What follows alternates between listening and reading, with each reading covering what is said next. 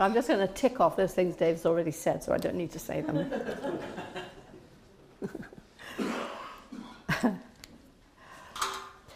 so, going back to lighting the Advent candle this morning, the key verse was For prophecy never had its origin in the human will, but prophets, though human, spoke from God as they were carried along by the Holy Spirit. And that verse came from 2 Peter 2:21. Okay, you've been doing a lot of listening this morning, uh, so I'd like you just to kind of move around in your chairs. I'd like you to pick somebody next to you, and um, I'd like you to talk to each other. And if you're able, just share something that somebody gave you as a word from God, uh, sort of a prophetic word.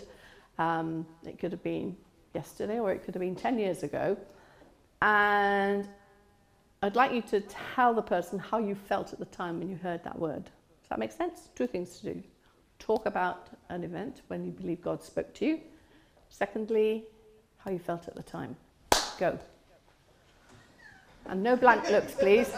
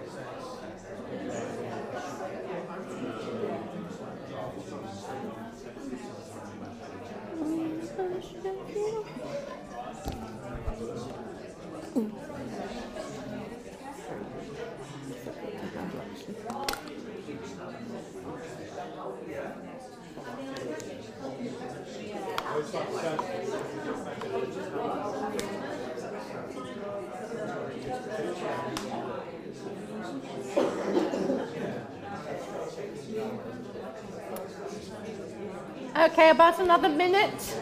Make sure you're both sharing.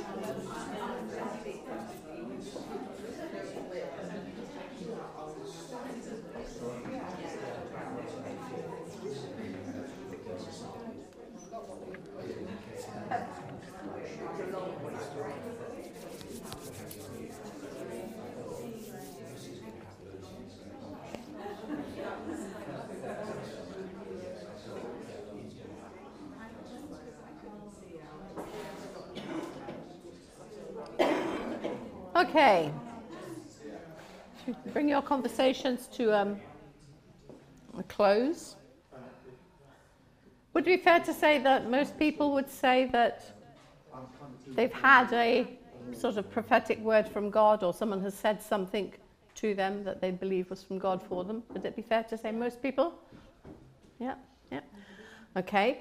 Call out some of the feelings that you experienced at the time you heard those words. Like waking from a nightmare.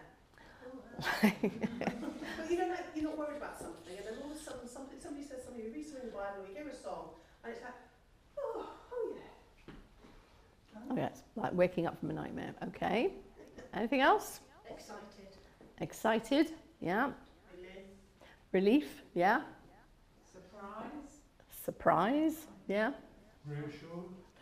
Reassured, yeah. I got freaked out. Yeah, yeah. I'm always amazed that Mary didn't really freak out when she was told what she was told. Yeah, I think, my goodness me, really? Um, yeah. So, anything else? Apprehensive. Yeah. I was expecting to see what would happen and how it would work out. Okay. So, is this true? Sort of thing. wasn't doubting whether it's true, it's a case of how and when. How and when? Yes. Okay. Okay. So, have have have any of us ever experienced that bit where we've had a prophetic word, but it's not yet happened, and we're kind of, thank you, David. Is it any possibility you could just Um, share briefly what it might be about? Use the microphone so you can hear me. Yeah. I, well, I, I, felt probably um, seven, eight years before I started working full time for Dayspring that that was to be um, what I was to do, and uh, I think we had some prophetic words on it as well. Um, and there were times um, when I was in that, I was I was continuing to work for Avon when I'd come home and say to Sue, I wish wish I'd hurry up and be able to work for the church, having had a bad day at work. Um, but uh, so waiting, I, I found that hard. But looking back on it, I can see that um, that time was actually really good. Um, I left work um, in a good place, knowing that I was I was comfortable in my job, I was doing it well. Um, the business was, was was was going to miss me. Um, there were points when I'd, I'd quite happily thrown the job in and worked for Dayspring earlier when I'd have been running away, feeling sort of my tail was between my legs. So actually leaving, having left, doing a good job and everything, I thought was a real blessing from God. Um, but it was difficult at times when you were waiting in, in that limbo. Um, and certainly one opportunity came up which I thought, wow, this must be it. And then it turned out it wasn't, and that was, that was quite tough. Thank you. Yeah, so waiting can be a, a difficult thing. I can remember ooh, when I was in my early 20s, I was walking along a cliff in Devon with some friends. Um, he was a psychiatrist and she was a physiotherapist, and they were having a chinwag, and she was collecting wildflowers, and he was spotting the birds with his binoculars. And um, I sat down on a stile. And suddenly, this voice said, Your time will come. And I jumped up I looked around and said, Who said that? And all there was was a cow in the field. so I thought, Oh, God. you do things in a funny way. Later on, uh, that weekend, our church leaders had been away praying, and they'd actually prayed about me and whether I'd get married or not. And God had said very clearly to them that I would. 26 years later, there's the evidence, okay? But 26 years was a long wait, seeing all your friends get married and have kids and all the excitement. But my prayer in that time was, God, help me to do those things that I can only do when I'm single, that will be a bit more difficult when I'm married. And so that's how those 26 years um, passed on. There was another time when I was quite young. No, it wasn't. I was in my 20s, in my first house. And I was in, my, in, a, bed, in a bedroom, and I heard this voice say, Marion, Marion. And I went, oh, do you think that might be God? Oh, okay, yeah, a bit like Samuel, yeah, fine. And I got on with what I was doing. Instead of going, God, is that you? Yes, Lord, what is it you want to say to me? So there are times when we hear and accept, there are times when we, we miss it. And as David was saying earlier, uh, throughout the Old Testament, there is this, this theme of the, of the coming of someone, coming of a Messiah. And what we're going to be doing, or I'm going to try to do in the short time David's left me after his long introduction, um, is to look at um, what was said in the Old Testament and how that um, happens to work out in the New Testament. So we're talking about prophetic words in relation to the promise of a Messiah in the Old Testament scriptures, which were then fulfilled by the birth of Jesus. So when we talk about prophecy, we talk about a divinely inspired revelation or message of what will happen in the future. It can come through the spoken word, through dreams and visions, which we're going to be exploring later on. Um, and things like angels, as in our recent visit from John Todd, who saw angelic beings around us and then asked God to say what he wanted to say because of what he saw. Um, that is also, I believe, imagination through creativity. God can speak through song, through dance, through drama, through art. There's no um, restriction to the way in which God can get his message across to you in that sense. So, let's test your Bible knowledge here. Can anybody tell me which was the first prophetic word spoken in the Bible and who spoke it? God, let there be light. Okay. mhm. Genesis chapter 1, let there be. Okay. So in, this, in the example Simon gives, we're talking about God speaking creatively, cre- creatively, isn't he? Let there be light, let there be trees, let there be fish, etc. But there's a prophetic word where God is talking about the future. So yes, you're right. I'll give you 100%. Yeah, God. But you haven't got the right bit yet. no, no, Moses, when he was talking about uh, uh, um, a prophet, God will bring a prophet from a man. no, no, no. Is it when God spoke said about the serpent and What about if you sc- crawl upon the ground on your belly? That one? that bit? Was it when God said, "You do this, this will happen"? What about Abraham and uh, your, your descendants will be as numerous as the stars in the sky? No, before that even. Yeah, the same, the same thing in creation, To Abraham, To do with creation. speaking to Abraham about the blessing, the whole world. God said, I will put enmity or hostility or true hatred between you and the serpent. That's what she said. Good. And the woman, and between your offspring and her offspring. He shall bruise your head, you shall bruise his heel. And as one of the songs we've learnt this morning shows us we're still in that battle now. And it's even, in a way, more visible in what we see going on in our world um, today. So, after Adam and Eve sinned, God promised that a Messiah would come, that he would be born of a woman. There's no reference in that to um, a man at all. And this vital omission raises a significant question which Mary asks later. How can this be, since I'm a virgin? She asks. And in Luke 1, the angel gives her a response to that question. So, throughout Scripture, God continues to unfold his plan to send his son into human history. Many prophets spoke about this in very different ways. Around about 700 BC, the prophet Isaiah prophesied exactly how Jesus would come into human history. Can anybody remember the quote for that by any chance? Sorry, Sarah? Yeah. Therefore, the Lord himself will give you a sign. Behold, a virgin shall conceive and bear a son, and you shall call his name Emmanuel, which is in Isaiah 7.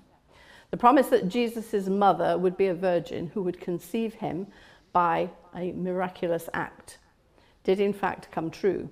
Jesus' Mary mother was a godly young woman, chaste virgin, who conceived a child by the supernatural power of the Holy Spirit.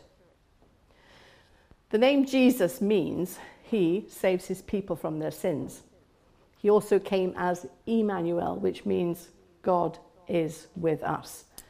Because God became a man in the incarnation of Jesus, Matthew talks about this in, in chapter 1. This all happened so that what was spoken by the Lord through the prophet would be fulfilled. Look, the virgin will conceive and give birth to a son, and they will call him Emmanuel, which means God with us. And all this took place to fulfill what the Lord had spoken by the prophet, by the prophet Isaiah. So that prophecy was fulfilled. Around the time of Isaiah, there was another prophet called Micah. Micah also prophesied that Jesus would be born in the town of Bethlehem. When he said, But you, O Bethlehem Ephratah, though you are small among the clans of Judah, out of you will come for me one who will be ruler over Israel, whose origins are of old, from ancient times, or another way of putting it, from time immemorial. And that's in Micah 5. And this prophecy, of course, is fulfilled in Luke 2, where we look at the uh, records that Luke has of Caesar Augustus, who called for a census to be taken. And that required every family to register in their hometown. Jesus' adoptive father, Joseph, was thus required to return to Bethlehem because he was a descendant of the family line of David. And in God's providence, this census was required right when Mary was pregnant and was due to give birth imminently. So, on the back of a donkey, she journeys with her husband from their home in Nazareth to Bethlehem. And so Jesus was born in Bethlehem, fulfilling Micah's prophecy. And we won't go into the fact that because um, Joseph was of the house of David, he was well known by the people in Bethlehem, and he would have been taken in to a family home. There was no room for them in the inn, is not translated, there was no room for them in the pub, but there was no room for them in the family guest room. So Jesus was born in a home. And I won't tell you about manger because that's something else.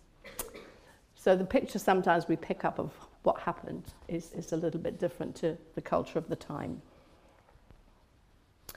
And so, in God's providence, this all happened. And recently I read this. As to the timing of Jesus' birth, in 400 BC, Malachi prophesied, Behold, I send my messenger, and he will prepare the way before me. And the Lord whom you seek will suddenly come to his temple and the messenger of the covenant in whom you delight. Behold, he is coming, says the Lord of hosts. And that's Malachi 3. And the messenger whom Malachi was speaking about was John the Baptist, who, of course, prepared the way for Jesus to bring in the new covenant. And the Lord he speaks of is the Lord Jesus Christ. And that's quite an important thing to be aware of because the temple was destroyed in 70 AD and has not existed since. So this places the birth of Jesus before AD 70. And as an aside, this means that the Jews who are still waiting for the coming of their Messiah wait in vain because he has already come to the temple and brought the new covenant of salvation. So now, after Jesus was born in Bethlehem and had his birth announced by an angelic host, who, interestingly enough, said, Don't be afraid. For unto you is born this day in the city of David a Saviour, Christ the Lord. And you will find him wrapped in swaddling clothes, lying in a manger. And so Jesus was visited by shepherds, and then later on by wise men who came from the east bearing gifts. These wise men originally, initially, sorry, went to the palace because they were looking for a royal baby. And they were warned by God in a dream not to return and to tell Herod what they'd found. So, insecure Herod ordered what we now call the slaughter of the innocents, and all baby boys, two years old and under, were killed. And it's at that time, just before that happened, that God spoke to Joseph in a dream and told him to take Mary and the baby to Egypt to escape the wrath of Herod. That's referred to in Matthew 2 and a fulfillment of the statement by the prophet Hosea. In Hosea 11, we read the phrase, Out of Egypt have I called my son. And so Jesus and his family stayed in Egypt until eventually Herod had died and they were able to return. And they moved and settled in Nazareth. And you can read about this in Matthew 2. So the birth of Jesus was foretold by prophets in the Old Testament who received prophetic messengers, messages from God that pointed to the birth of the Messiah. And so, as we move into this season of Advent, I wonder if we could be willing, in the here and now to hear God speak to us. Not only for ourselves, but for each other and for Dayspring, our church, as we move forward into 2024.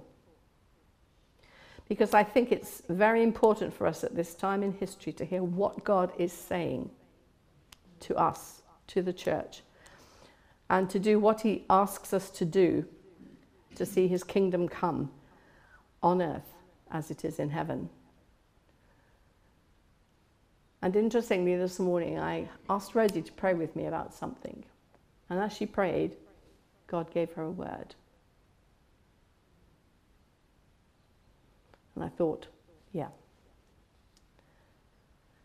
So I'm going to hand over to David now, who's going to lead us in a reflection of this.